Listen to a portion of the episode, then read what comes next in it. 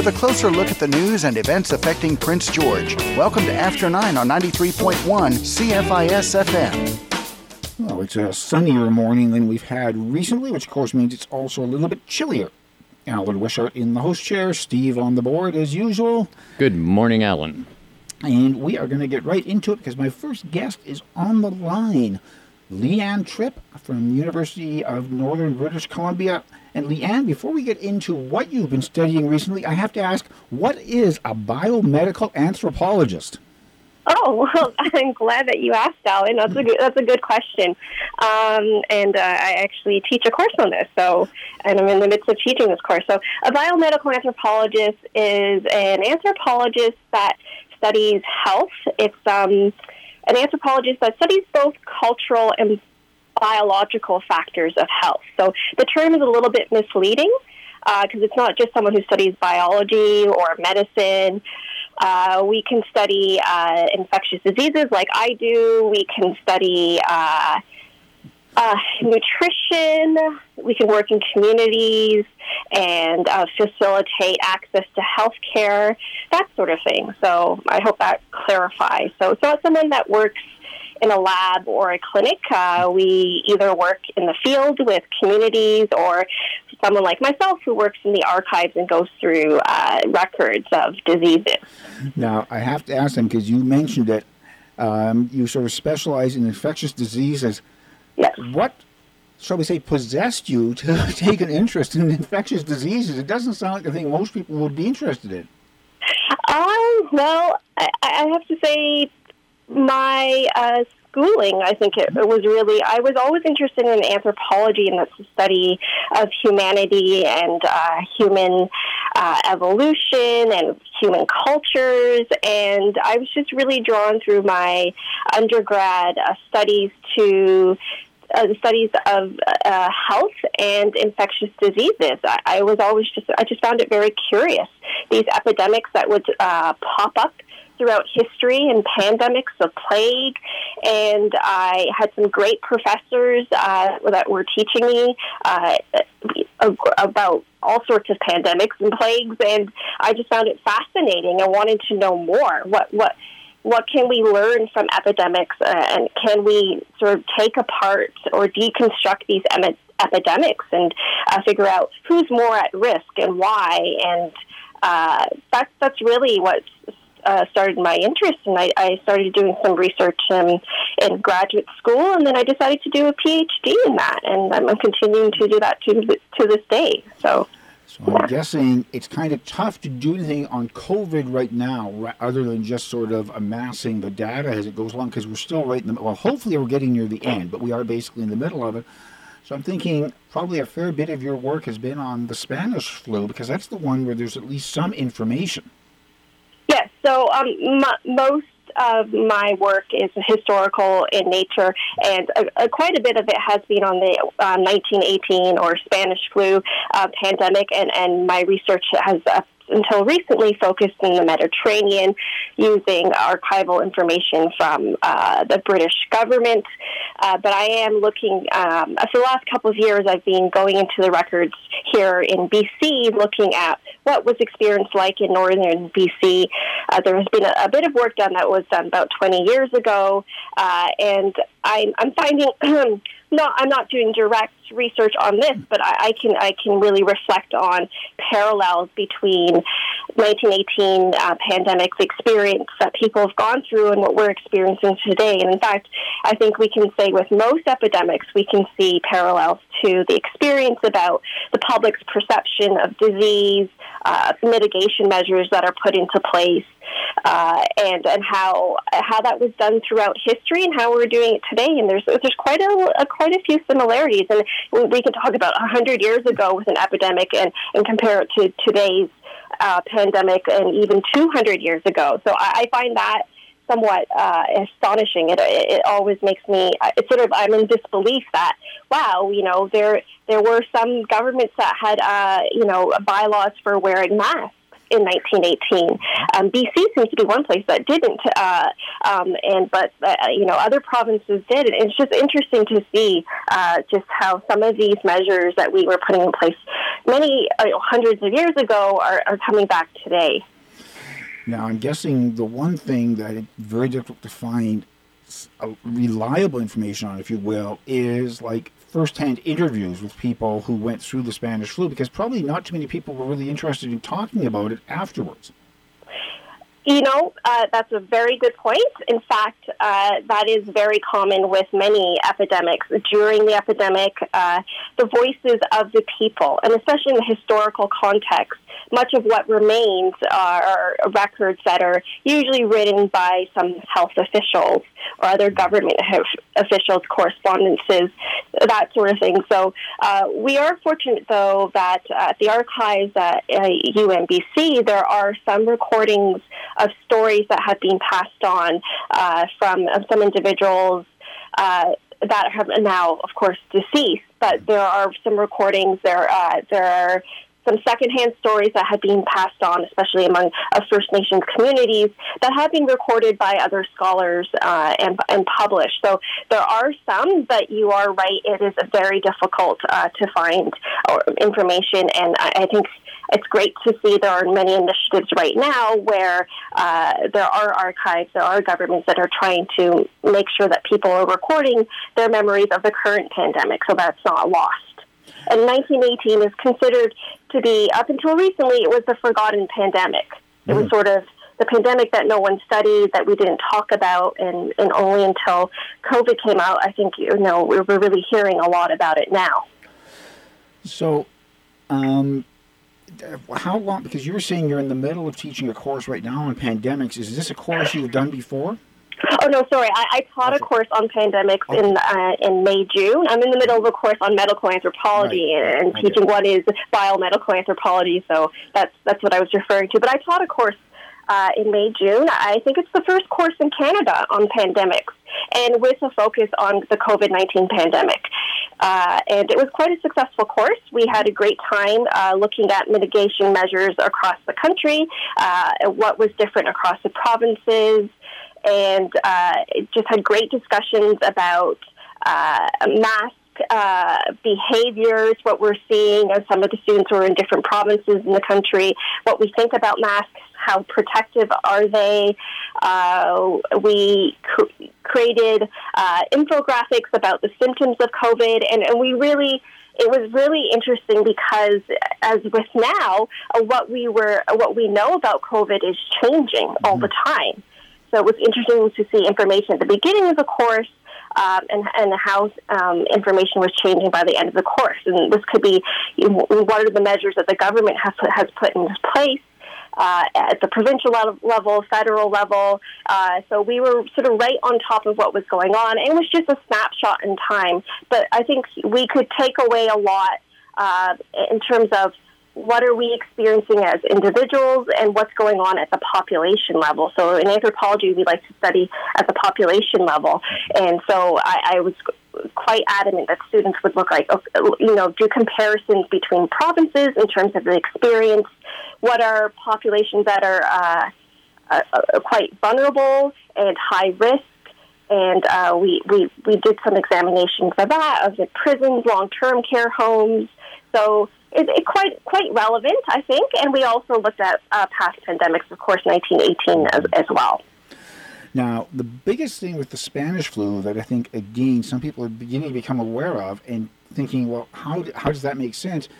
Is because we're hearing so much about COVID being like, you know, long term care homes, the seniors, mm-hmm. the elderly. Mm-hmm. mm-hmm. The Spanish flu, it was most prevalent, especially with fatalities, among younger people, which yes. is sort of strange to some extent it that was something that was quite perplexing about uh, the 1918 uh, influenza pandemic, in that the young adults seem to be more at risk of having severe infections and then of dying, and we call this uh, distribution of death a W shape because if you look at uh, across ages, you would see that young children and infants were still uh, high risk as well. And then we have the adults who were in their prime, about 20 to about 40 years of age, and then an increase in the elderly as well. But there's some argument across populations. Some say that they were spared because they may have had immunity because they were uh, they've gone through another pandemic in the late 1890s called the Russian flu.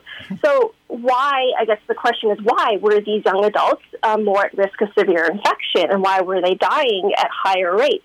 And that's still debated to this day. One explanation is that they could have had an overreactive immune response that made uh, their lungs more susceptible to pneumonia, a secondary infection, and then dying of that because many people died of a secondary infection of pneumonia or bronchial pneumonia. Uh, and or it could have been that people of that age group were more likely to have tuberculosis and then the interaction of tuberculosis with influenza or influenza may have predisposed them to be or, or more likely to uh, be infected with uh, tuberculosis. So it could go the other way around, and then they're more likely to have a severe infection and die. And there's some other uh, very complicated immune uh, explanations for this as well, but no one has, you know, we don't have the answer. So it, this is a fear that we have when we um, that when we're concerned about influenza and, and there being an influenza pandemic that the young, healthy people could be the ones that are more at risk. We're not seeing that with COVID 19, as far as I know right now. No. No. Not at large numbers, yeah. at least, yeah. Now, I'm thinking one thing which will make the job of people like you and your students and historians in the next several years a lot easier is there's a lot more information available about COVID than there would be on the Spanish flu because um, with the Spanish flu in 1918, I know there was no TV. I don't think the internet was around yet. and I don't even think there was that much, if anything, in the way of radio. So it was basically yeah. just newspapers, and they were basically local papers for the most part. That's right. Yes. So getting information out there. There were posters as well, mm-hmm. uh, and the newspaper would be the other uh, way of uh, posting information. And I see those uh, uh, those notices that were written by government officials, and they would post notices uh, saying, "Please, you know." Uh, wear a mask, it might be, or make sure your house uh, has fresh air, or go outside occasionally, expose yourself to some sunlight. Uh, there were all sorts of things that uh, health officials were recommending, and some of them were sort of comical, but not at the time. Uh, but uh, there was a basic understanding of, of air, fresh air being good for you. Um, and so uh, that was the, the primary way of getting information out. And so now, I guess the biggest problem you may have is sorting through all the information that is available now on COVID. Yes, but surprisingly, uh, there is uh, there has been quite a bit of research that has been done on, COVID 19 mm. while the pandemic has gone on. And it's interesting to see studies that have been done very early on and, and then studies that are happening, you know, now and then in the future. I, I don't know the numbers, but I would assume that the, the number of studies, and I'm talking about academic uh, research mm-hmm. uh, that has been completed to date on COVID 19 has probably, uh, there has never been this much uh, uh, research completed in such a short period of time on any particular disease. Wow. And now, are you finding that a lot of the research is coming from all around the world, or is it concentrated in a few areas where the people are doing the research? I would say the research is coming from around the world. Mm-hmm. The quality of the research is debatable, and there's there's a, a lot of discussion among academics. Are we pushing the research uh, too fast? Are we uh, are we vetting it, uh, peer reviewing it um, effectively? These are questions that we have, but I mean, it needs it needs to be done. I, I'm not an expert on the quality of the research, that's for sure, but uh, I would say it's, it's being done around the world. There may be certain populations that are being studied more. I think early on I, I saw more research on uh, Italy. Uh, we saw uh, some research, uh, some of the earliest studies, of course, came out of China. Uh, but I, I would say, by and large, there there is research that's being generated around the world and, and, and, and looking at countries everywhere that has been effective. So you've already done one course on pandemics, which you did last year. That must have been a very quick turnaround. If you were doing the course, I think you said in April and May. In May and June. May and June. Yeah. That's yeah. only a couple of months after the pandemic started, and you already had a course up and ready to go. Yes, yes. Well, I was, you know, sort of just doing off the seat of my pants. Uh, Mm-hmm. Decided this is a good time to offer a course in pandemics. I, I'm sure students would be interested. I generally teach a course called Plagues on Peoples that looks at historical epidemics um, uh, throughout time, and it's it's you know a, a quite uh, popular course. But I thought, well, this is this is a great time to you know take advantage of the fact that we're on in a pandemic and have students work with uh, real data that may interest them while we're going through this pandemic. Because the, the one of the benefits was that very early on in the pandemic, uh, most information that was being collected on the pandemic was being made uh, free. And accessible. It's not quite so much now, I'm finding, but early on, at least we could get some pretty good information in Canada um, and in other parts of the world as well. So that that was uh, one of the other reasons why I decided to uh, teach the course because those students could have experience working with real data in real time. Okay. Lianne Tripp, professor at UNBC, biomedical anthropologist. Thank you very much for taking the time to talk to us about the work you're doing, letting other people know about pandemics and especially about COVID. Thank you, Alan. Not Thank you for having me. Not a problem. Thank you. We will take a quick break and be back with more after nine. Featuring the latest songs from artists in Canada and from around the world. Hosted by DJs from coast to coast to coast. 30 minutes of Canada's newest music downloaded exclusively from the Earshot's digital distribution system. For more information about the show, check out earshot-distro.ca. Listen up, Canada. This is your show on your station. Canada's Earshot Daily. Earshot Daily, weekday nights at 11:25 here on 93.1 CFIS FM. Monday, January 25th is the True North Business Development Forum. Hosted by the Prince George Chamber of Commerce and presented by LNG Canada, the True North Business Development Forum is a half day program focused on increasing resiliency and prosperity in northern BC. Keynote speaker David Irvine's topic will be Leading Through Disruption, and there will be a panel hosted by the Women's Enterprise Centre. Register at pgchamber.bc.ca or email admin at pgchamber.bc.ca for tickets. The True North Business Development Forum, Monday, January 25th, online. Your public library is committed to anti racism. The library board has produced a list of actions to solidify this commitment. Actions include reviewing and updating library procedures to ensure people of color are treated with dignity and respect, developing a policy that supports the recruitment of people of color at all levels of the organization, and creating programs and events specifically for people of color. The entire statement can be found online at pgpl.ca slash statements slash anti racism. Forecast from Environment Canada. A mix of sun and cloud today. Wind from the south at 20, gusting to 40 this afternoon. A high of 0 with an afternoon wind chill to minus 7. Tonight, becoming cloudy late this evening with a 60% chance of flurries overnight. Gusting south winds continuing, the temperature near 0. A mix of sun and cloud on Friday. More gusting south winds and a high of 4. Thank you for tuning in and staying tuned to After 9 on 93.1 CFIS FM. Well, it's mid January, which means we're starting to get some groups getting their uh, reports for 2020 out, letting us know how things went last year. A very strange year, of course, in a lot of respects. One of those groups was the Northern BC Crime Stoppers Vice President Ron Polillo joins me this morning. Good morning, Ron. Good morning, Alan. Now, first thing I want to talk about is the name Northern BC Crime Stoppers. I don't think I've talked to you guys before, really, have I? Uh, no. Um, so this has been a process that's actually been going on for a few years. Um, the Prince George program um, has grown um, over the last few years, taking over some smaller programs. This started uh, a couple uh, years ago when we um, took over the um, Quesnel area.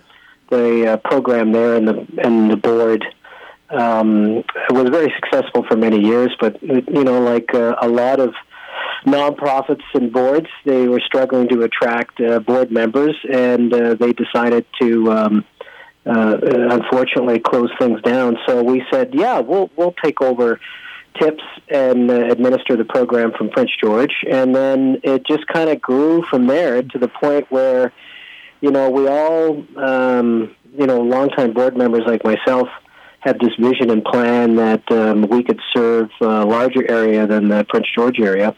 And um, so what happened is um, just over time, we started inheriting these smaller programs to the point where now we're covering almost two thirds of uh, British Columbia. Wow. And it's still based out of Prince George. Correct. Yeah, we uh, we have uh, a very uh, vibrant and uh, very active board here in Prince George. Uh, it'll be based out of Prince George, but our, our ultimate plan, and this is going to take a while, is to hopefully have uh, board members, um, you know, throughout northern British Columbia and some of the communities we serve. So uh, ultimately, it would act as a regional board, but uh, it, the program would be administered and headquartered here from Prince George. And the nice thing, of course, is now with modern technology, you can have those board mem- members in other communities and not have to worry about them having to get into Prince George to attend a meeting. You can do it remotely. Exactly, uh, and that's what uh, one of the lessons that COVID has, has left is uh, Zoom. Over Zoom, uh, you, it's amazing um, how much business you, you can get done and, and the things you can do online. Um, you know, with Zoom and Microsoft Teams and other um, technologies like that. So um, that is the uh, ultimate goal and vision, and um, we're really excited about it. So now, I believe is January Crime Stoppers Month? I can't remember. It is, yeah. Okay. Uh, nationally, provincially, um, January is uh, Crime Stoppers Month, mm-hmm. and usually at this time of year, um, you would see Crime Stoppers out and about in the community. Uh, we usually uh, see us uh, at Prince George Cougars games and Spruce Kings games and UNBC basketball games. We've uh, set up in the mall before, mm-hmm. but unfortunately, because of COVID, we're not able to do those community events. So, what we're really focusing this year for Crime Stoppers Month is this transition from Prince George Crime Stoppers to Northern BC Crime Stoppers, and there's a lot of exciting things uh, to come uh, this month. Now, does the name change mean anything to the average person who maybe is going to be calling in a tip? Like the phone number is still the same and everything, right? Exactly. Yeah, it's uh, really just much a, a legal change, and really, uh, like I say, to represent what was actually happening in, with the Prince George program over the last few years. So this is uh, really reflecting what current practice. And no, everything is exactly the same.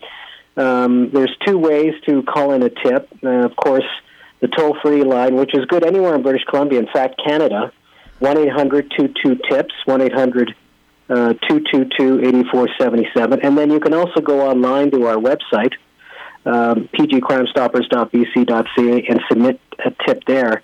And one of the things that we will be uh, doing this month at Crime Stoppers is unveiling our brand new uh, website. Wow. Um, so um, the name change will, will reflect our website soon before the end of this month. So um, that will change to Northern BC Crime Stoppers.bc.ca by the end of the month. We're just working on that now. Along with that, uh, we're working on a great new logo. Uh, we're just putting the finishing touches on that. And we introduced a, a new mascot. Oh, okay. and, and, the new mascot is called Who Done It. And uh, it's an owl. That's what I was about to say. Yep. Yeah, and, uh, and for those of people who uh, watch television, you may have seen the uh, Crime Stoppers uh, commercial on CKPG TV or Global or CTV. Mm-hmm. Uh, it's been running um, um, the last month or so, and it features our brand new uh, mascot, which uh, you know we're really excited to get out there in the communities and feature as well. Now, last year, wow, looking at the stats from last year, the number of tips you received just went through the roof. Yeah, and we're really excited about that. Um, now, mind you, some of that is inherited from the other programs. Mm-hmm. So the the the last uh, kind of piece of this puzzle of this regional puzzle is that in November um, we uh, took over the northeast part of the province. So that is Fort St. John and, and Dawson Creek. Mm-hmm. Um, so from the Fort St. John and Dawson Creek area had a very successful Crime Stoppers for for many years. And like I say, unfortunately, there was some change in the board members, and and they just really struggled in in uh, recruiting some board members, and and the current board there said, you know, um, there's this very successful program. Essentially, we can do the same things. Um, with uh, headquartered out of Prince George, and we um, came to an agreement to take over that that area, uh, and that just happened uh, in November. Wow. So, so just from the Dawson Creek and Fort St. John area, about 150 tips uh, in 2020. Now, uh, so that contributed to our, our total. But if you actually look of the Prince George area, uh, last year we had about 700 uh, tips, and uh, in the Prince George area, uh, we were in the ex- in the excess of about 850 tips. So we did, in fact, have a record year here in the Prince George area, and like I say, just shy of a thousand tips, 997 uh, with all the programs. Wow. So again, ver- now, is there any reason? I'm guessing you have probably been talking with people in some of the other communities. Has anybody come up with a reason why there were so many more tips last year? Yeah, uh, you know, it's kind of, kind of. I believe it's a couple factors. Um, uh, one, I think uh, people now understand what Crime Stoppers is and what we do more than ever before. So I think the brand awareness of Crime Stoppers has increased significantly, especially in the Prince George area in the last uh, five years. You know, I've been involved in the program almost 20 years, and in terms of brand awareness and recognition of Crime Stoppers, you know, when I talk to people about it, um, they know what it is and how it functions, and and I think um, that is a testament of brand awareness, and uh, I think as well, I think people are safe and comfortable that they're you know they're willing to reach out to Crime Stoppers anonymously and give this important information that um, we give to police, and uh, police, of course, investigate it, and um, and in many um, you know um, cases, it leads to arrests, and you know we had a record year for arrests too. We went from uh, 14 arrests in the Prince George area in 2019 to 31 uh, so we had some significant, um, you know, arrests in uh, 2020. So, you know, I think the fact that people understand um, what Crime Stoppers does, the impact that it has, and the fact that um, you know they feel safe and comfortable giving that valuable information, um, all has led to this record year for tips. Okay, we are going to have to take a quick break, Ron. When we come back, we're going to talk some more about Crime Stoppers after nine. By order of the provincial health officer, all adult indoor and outdoor team sports in civic facilities are suspended effective immediately. Youth sport groups may still book ice time, but these events will be under phase 2 of viaSport's Return to Sport guidelines, restricted to practices and training involving non-contact activities. The CN Centre walking program will continue and the aquatic center remains open, but no spectators are allowed in any civic sports facilities. Full details are available on the COVID-19 website webpage at princegeorge.ca. Two Rivers Gallery is proud to present Troy Lindstrom's new body of work in the Rustad Galleria. Positive practice, acts of kindness, and creating with disability includes portraits of people who have supported and inspired Troy as an artist with a disability. Positive practice is on display in the Rustad Galleria through Saturday at Two Rivers Gallery, open Tuesday through Saturday from 10 to 5, Thursdays until 9. Two Rivers Gallery, where creativity flows in the Canada Games Plaza. A new public policy allows visitors to apply for a work permit without having to leave Canada. This temporary policy change benefits employers in Canada who continue to face difficulties finding the workers they need, as well as temporary residents who would like to contribute their labor and skills to Canada's recovery from the COVID 19 pandemic. Instructions for the process are available at canada.ca. Click Immigration and Citizenship, followed by Work, then Get a Work Permit, and finally, Temporary Workers. Your child can wave away winter and usher in spring with colorful creations at the next Pro D Day Creativity Camp. Open to children from grades 1 through 7, it's a great way to keep the winter blues at bay. Contact the gallery for full details and registration or visit their Facebook page. The next Pro D Creativity Camp Goodbye Winter Woes Friday, February 5th from 9 to 4:30 at Two Rivers Gallery where creativity flows in the Canada Games Plaza. This is After 9 on Prince George's Community Station, 93.1 CFIS FM. So, Ron, when people call into Crime Stoppers, of course, it's all anonymous. Is there any data that you get as to what kinds of crimes people are calling in about? Like, are a lot of them major crimes? Are a lot of them somebody spotted somebody shoplifting or something like that? Um, yeah, so uh, reminder uh, Crime Stoppers um, should be used uh, for information after a crime um, has been done. So if, if say, you know, your shop, shoplifting example, if you actually see a crime in progress, you should call the police first. Um, but so this is information regarding any sort of crime uh, after the fact. Um, and yeah, it varies from uh, most wanted. Uh, you know, every week we publish a most wanted.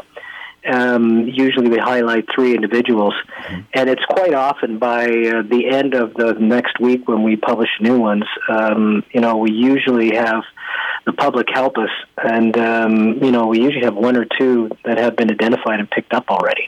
So it's everything from most wanted to drugs to property crimes to uh, all kinds of crimes. Um, it really varies. Uh, yes, the majority is um, you know um, drugs and um, um, you know uh, property crimes, but um, the um, the crimes vary from like I say anything from most wanted to uh, uh, even crimes uh, um, you know that deal with um, um, you know people um, chopping down illegal trees. Um, so it, it varies.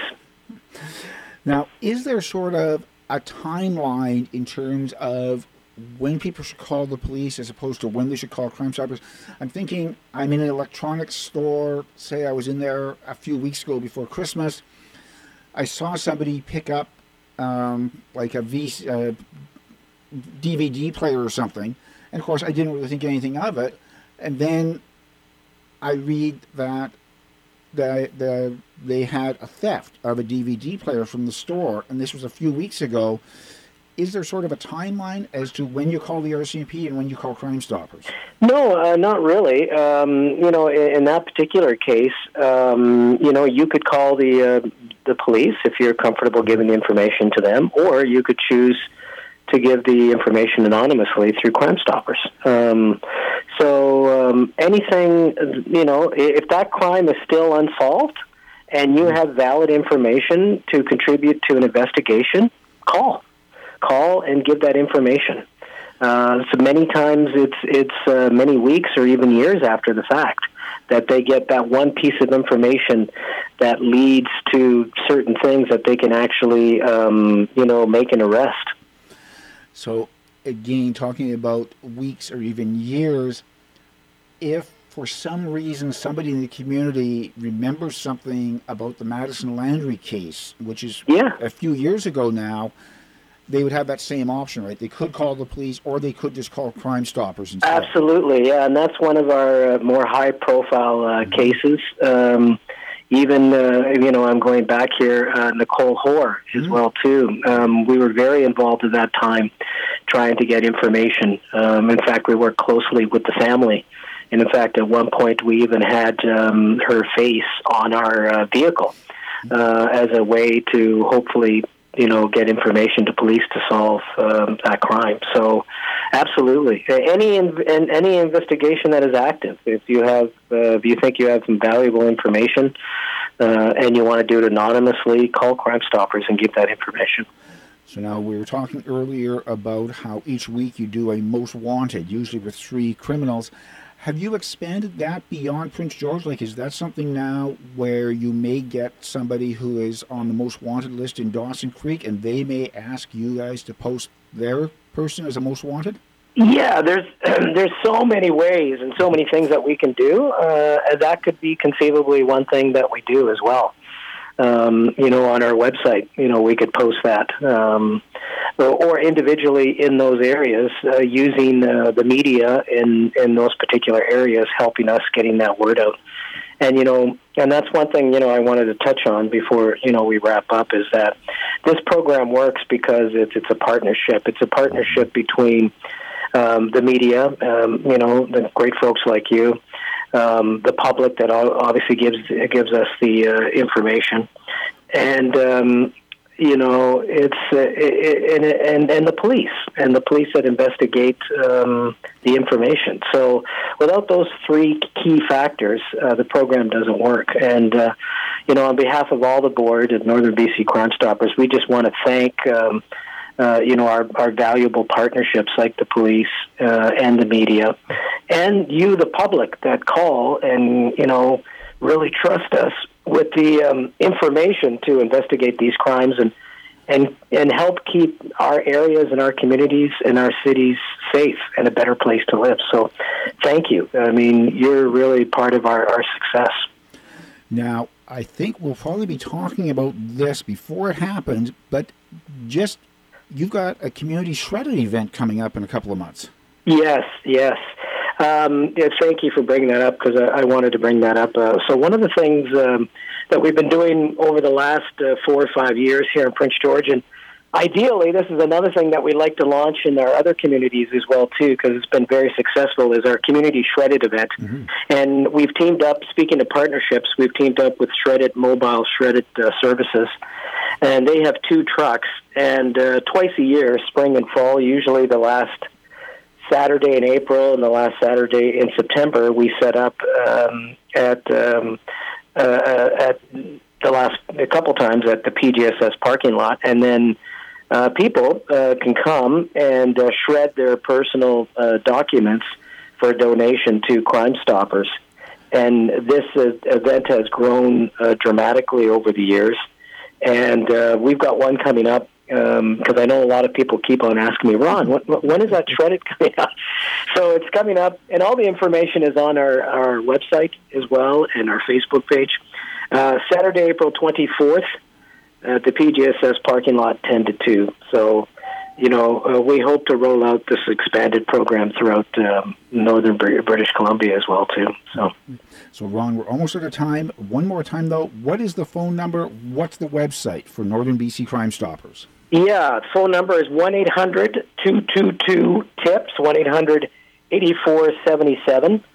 And uh, the, uh, we- the website now mm-hmm. is pgcrimestoppers.bc.ca. Um, but the new uh, website will be northernbccrimestoppers.bc.ca by the end of the month.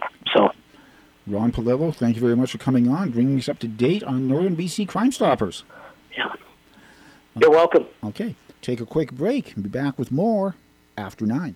Prince George Crime Stoppers is now Northern BC Crime Stoppers. Coming off another record year, your local Crime Stoppers organization is geared up to receive tips from across Northern BC anonymously 24 7, 365 days a year. Call 1 800 222 TIPS or make your submission online at pgcrimestoppers.bc.ca. Don't miss the next Community Shredded event Saturday, April 24th at the PGSS parking lot to dispose of personal documents safely and securely with Northern BC Crime Stoppers. The College of New Caledonia's blueprint for the future is beginning to take form as its new strategic plan enters the next phase. CNC's Board of Governors has identified four key areas of focus for this strategic plan and are now asking for your perspectives on these priorities through a new online survey. For a link to the new survey or more information on CNC's strategic planning process, visit cnc.bc.ca slash cncnext50. The survey for public input to the ongoing development of CNC's strategic plan is available through Wednesday.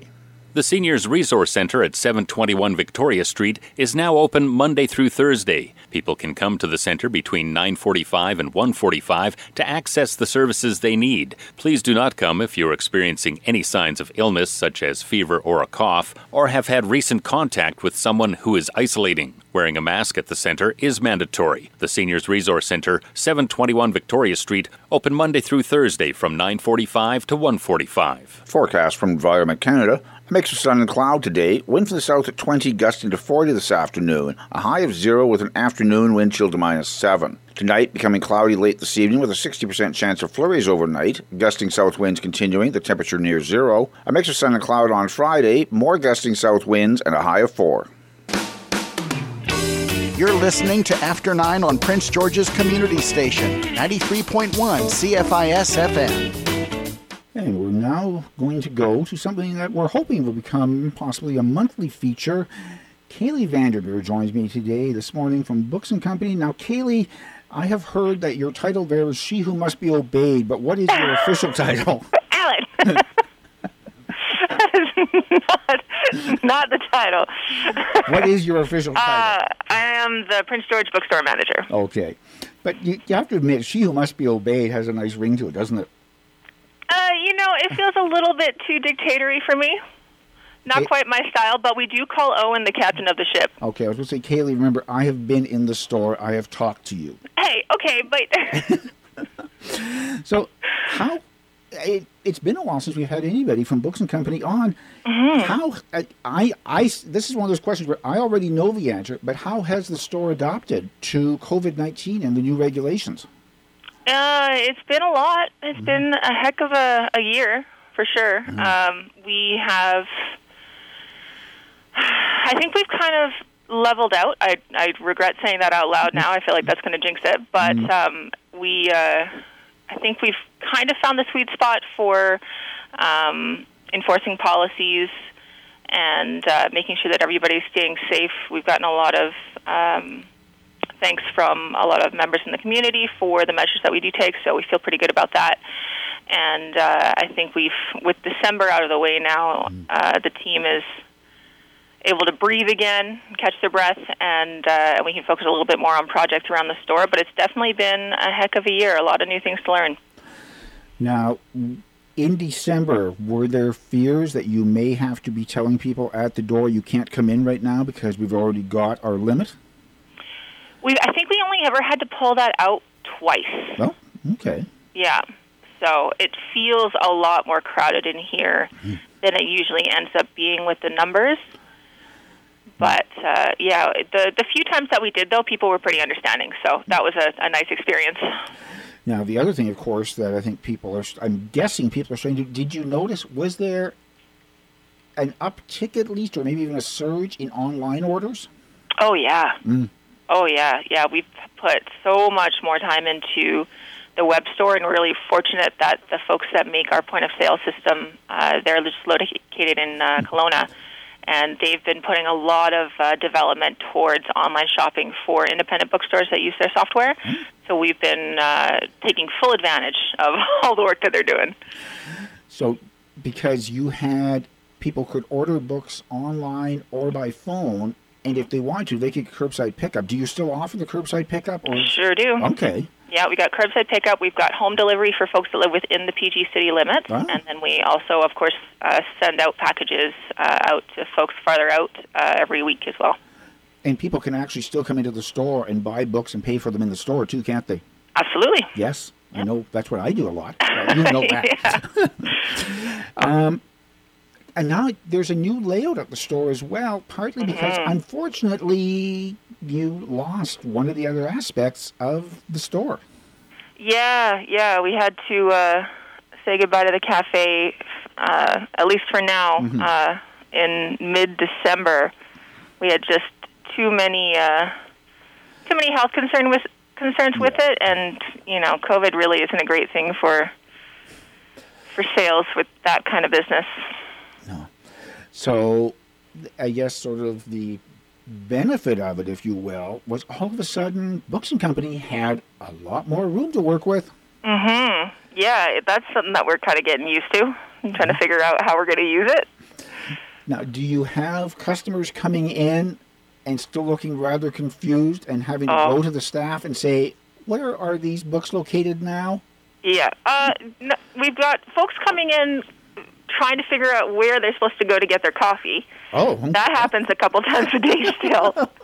so we have to very gently break it to them that that's that's not a thing that they can do here anymore. Oh. So that that's a, always a fun conversation.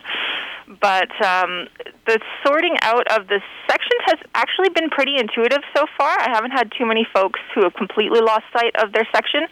Now that being said, and you haven't seen it yet because I literally was just here till eleven last night working on it. Is we just moved our cookbook section to uh, the cafe side. So uh, that one I expect will have a few uh, lost and confused folks. Yes, but at the same time, it sort of makes sense. The cookbook's on the cafe side. Yeah, yeah, and I'm quite excited. It's got a lot more room now. We can showcase a couple of books a little bit better, and it lets our uh, our puzzles and our games and everything breathe a bit because COVID and puzzles seem to go hand in hand. Yes, I have noticed that with people I know. It's like, okay, I'm finished that jigsaw puzzle. I've got 14 more to go. yeah. I have never done puzzles. Oh. But in COVID, I have done three puzzles, and I am the proud over, owner of a couple more. And you guys expanded your puzzle section too. I'm pretty sure. Oh, yeah. Yeah. Yeah, and it was funny because a lot of uh, you know bookstores are everywhere, kind of doing the same. I find.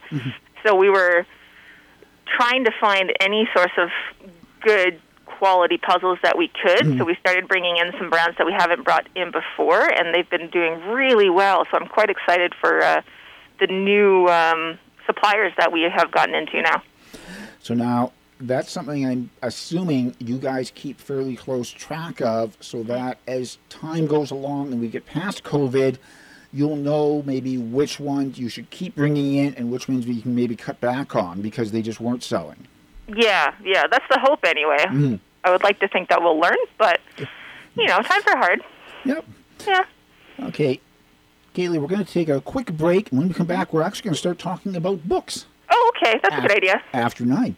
The Grizzly Bear Foundation has launched a brand new podcast series. Grizcast is hosted by Grizzly Bear Foundation Executive Director Nicholas Scapillati and features conversations with naturalists, guides, explorers, and more, uncovering their most intimate grizzly bear stories and delving into what conservation means to them. A new episode of the Grizcast will be released on the first Monday of each month. The Grizzly Bear Foundation's Grizcast, available through the Grizcast link at grizzlybearfoundation.com. Hi, I'm Tom Savage.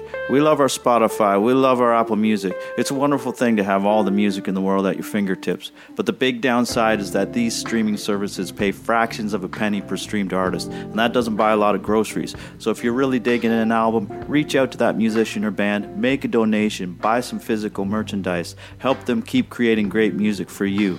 We can't rely on giant corporations to do the right thing. We as music fans need to put our own value on music. Let's keep that creative engine going. Join Wendy Framst for Winter Wonderland in February. Learn about texture, positive and negative shapes, and how to incorporate these in your artistic compositions. It's all from the comfort of your own home via Zoom. Registration is available through tworiversgallery.ca or by contacting the gallery. Winter Wonderland, an online art course from Wendy Framst, Tuesday evenings from 7 to 9 in February through Two Rivers Gallery, where creativity flows online at tworiversgallery.ca. At the YMCA, get ready to say hello to a brand new year. We're here for your new possibilities, igniting new passions and making new memories together. Join your new, active, and supportive community today, and you will gain access to everything you need to reach your health and fitness goals, including drop in fitness classes, great weight floor amenities, court sports like basketball and badminton, child minding, and so much more. All included with your membership. Join the YMCA and save $50 with no joiner fee. Visit nbc.ymca.ca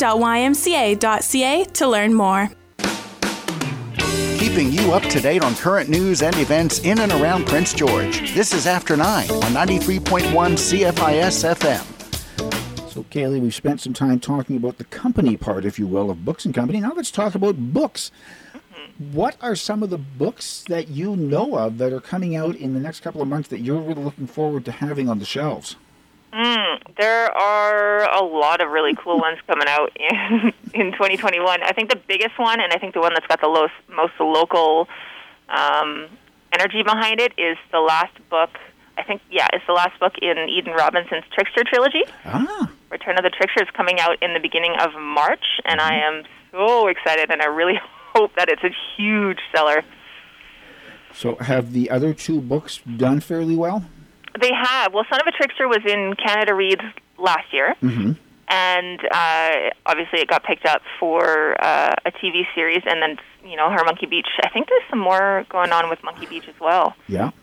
Um, so that's super exciting, and uh, and they've sold really well. People have picked up. A lot of people have picked up Son of the Trickster, especially over the last year, and uh, now they're kind of working their way through the second book, and they're all itching for that third one. So Do you find local books do get a fair bit of play down there at Books and Company? Oh, absolutely. Yeah. I find them to be a little bit more cyclical. You'll see, like, you know, a book will come out locally and there'll be uh, an article in the newspaper. Like you'll have folks on your show, and we'll get a, a mad rush of folks running down here. Case in point, no old bold pilots Mm. has been insane. It's Yeah. been nuts how it's flying off the shelf, and the poor woman has had to reprint. And like we call her, we were calling her in December constantly, being like, "Hey, we need another twenty copies. Could you just get them down to us?" It, it was, it was an ordeal. But it was the type of phone call you enjoy making, and I'm sure she enjoyed Oh, yeah. getting. Yeah. Oh, it's always fun. And again, that that to me is one of the other things that helps to sell a book. I think to some extent is a title like that, short and memorable. Mm-hmm. Absolutely.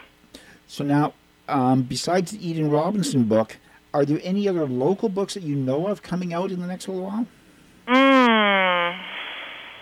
Because I know, You know- you just had the Kathy Nadalin, her second volume of stories about local people, and I Mhm. think I saw the Trelle Morrow book in there with postcards. Oh yeah, yeah, yeah. I can definitely talk you talk to you a little bit about the ones that have come out. Kathy Nadalin's book came out uh, a little while ago, and I would imagine that uh, there's going to be a never-ending source of stories about local folks. But I know that the that uh, Kathy was put through the ringer with the last one in terms of having to pump them out enough to keep up with demand. So we'll see.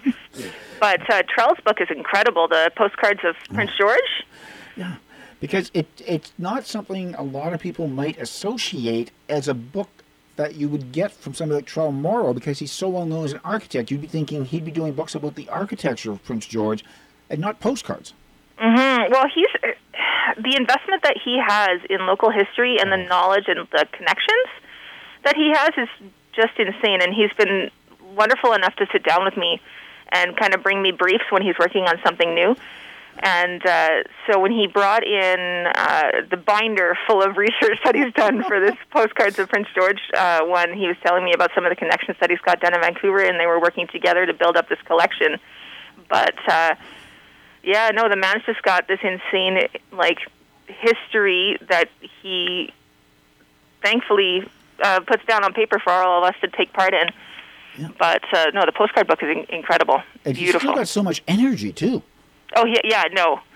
I mean, he Yep. probably finished that book, and the next day he was already saying, "Okay, what can I do next?" Mhm. And no, it's not going to be a jigsaw puzzle. I don't want to do jigsaw puzzles. Yeah, no, that's the you know that'll be the next thing. Trelle Morrow's Prince George jigsaw puzzle. We don't have one of those in, in stock yet. Okay, if Trelle's listening, you may have just given him an idea for something. There you go, Trelle. Yeah. Yep. Now, um, are there any areas of interest that you find people coming into Books and Company have that maybe surprise you a little bit in terms of what kinds of books they're looking for? Uh, yeah, yeah. The the big one last summer was bird watching. Oh, okay. Yeah, that went that went real nuts. Uh, I think it was summer and fall. Um, the bread, uh, the bread. I don't want to say trend because I don't think it's a trend, but uh there wa- there was a period of time where all of our bread cookbooks we couldn't keep them on the shelf because everybody wanted to make their own sourdough and and like the staples I'm finding are selling well. I just just uh, stocking that new cookbook section, and we're going to have to beef up a lot of those uh, staples. And Beef up, I got it. yeah. so, um, oh, I guess it's the sort of thing where you look back at it now and you're saying, well, yeah, with COVID, more people at home, more people Mhm. trying to get outdoors. Yeah, bird watching makes more sense. More people at home don't want to go out to eat. Yeah, cookbooks make more sense. Absolutely. But at the time, you're kind of going, why is everybody buying bird watching books? Yeah, that one caught me, and, and it's not really a, a hobby that's been on my radar in the past. So I Mhm. think that's more why it caught me by surprise. But we have a very active local bird watching community, so it was neat to see everybody come out. And we've got um, uh, Clive Keen's uh, bird watching book. He's a local author, and his book is is pretty funny. In addition to being uh, informative about uh, local wildlife, so yeah. So, did you find a lot of interest in just the outdoors section in general, especially around the area? Because I know you've got a lot of books on like trails and parks and Mhm. everything around Prince George. Did you find those were moving better than they had been? They absolutely have been. Yeah, the um, Central Interior Trail Guide put out by the Caledonia Ramblers Mhm. and uh, Rob Bryce's Hiking North Central BC. Those two have been on our bestseller list for since March. Wow. yeah. So basically, since a certain thing happened, hmm now do do local authors usually come to you in terms of wondering if you will stock a book before or after they write it? Uh, usually after. Mm-hmm. Um, we do pretty regularly have folks uh, that will come in and just ask questions about what that process looks like. And we do actually have a section on our website that is for uh, authors and artists. And there's an, an author kind of like Q and A of all the questions that I get asked every time someone puts is putting out a book or has put out a book, and they kind of want to figure out how to start that process. So you can find that information on the website, but folks are more than welcome to come in and say hi. Now, I know again with COVID, a lot of the events you normally have had have had to be canceled or Mhm. at the very best postponed and probably for quite some time. Do you have anything coming up at Books and Company in the next little while? We do. Obviously, we're not running like, you know, come in on this one night for two hours and listen to music. Yeah. I wish that that could be a thing, but um, so yeah, so nothing uh, singular such as that. But we are going to run our three for two bargain sales again this year. You guys have a three for two bargain sales? Oh yeah, didn't you hear about it? No, I'd never heard Yeah, yeah, yeah. I never know what it is though, so I have to get this random guy to remind me every time he's in the store. Oh, Yeah, yeah. it, I, I would be suspecting it might be, say, January the 29th. yeah. So the last Friday of every month, Yeah. um, all of our Usually, bargain. Yep. Last month, you had to change it. Last month we did change it just so that it fell before Christmas. We didn't have to, but we were like, eh, it's COVID. Like we'll cut people a break, so we we moved it to the week before Christmas. Um, it was a little bit busier that day than I think we probably would have liked, given the Christmas rush as well. Yeah. So I think we might have learned our lesson on that one, and we won't be doing that next year, but or this year, I guess. But um, but yeah, so it, for this year, it is the last Friday of the month, and all of the bargain books in store, anything with the sticker on the front, will be uh, three for the price of two. So essentially, you buy two, you get the cheap another one free. Now, I know the other thing, and I don't know whether it's sort of an official component of Books and Company or not, is Art Space. Is Mm. there anything happening up there at all? Not right now.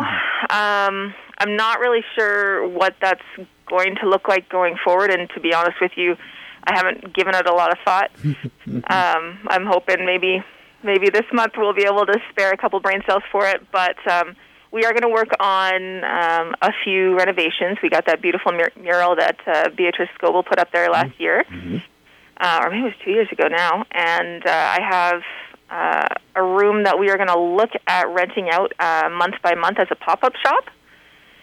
Okay. I haven't made the full renovations, and we haven't 100% committed to that idea, but it's something that I've wanted to do for so long. And I think with COVID and a lot of folks, especially artsy folks uh, who are stuck at home and are wanting to um, have the opportunity to, like, you know, sell some of the stuff that they're working on, I think it'll be super cool. Okay. Kaylee Vandermeer from Books and Company. We got to wrap it up. What's the website? I think that's the easiest way for people to get all the information they need. Mm, it is www.booksandcompany.ca. And the and is spelled out, correct? All spelled out, yep. Okay. Kaylee Vandermeer from Books and Company, thank you very much. And we'll see if we can do this on a more regular basis this year. I would like that. Okay. Awesome. That'll do it for today's show. Tomorrow, of course, as usual, CBC Front Burner to start, and then the panel after nine. After Nine is a daily presentation of CFIS FM. After Nine is produced by Alan Wishart, Reg Fair, and Nathan Gita, with guest producer Neil Godbout of the Prince George Citizen. Additional contributors include CBC News and the National Campus and Community Radio Association. For a rebroadcast of today's program, check out the podcast link at cfisfm.ca. To provide feedback or suggestions for the show, please email cfisfm at yahoo.ca. Owned and operated by the Prince George Community Radio Society. You're listening to CFIS FM Prince George, a not for profit community radio station broadcasting with 500 watts of power at 93.1 FM.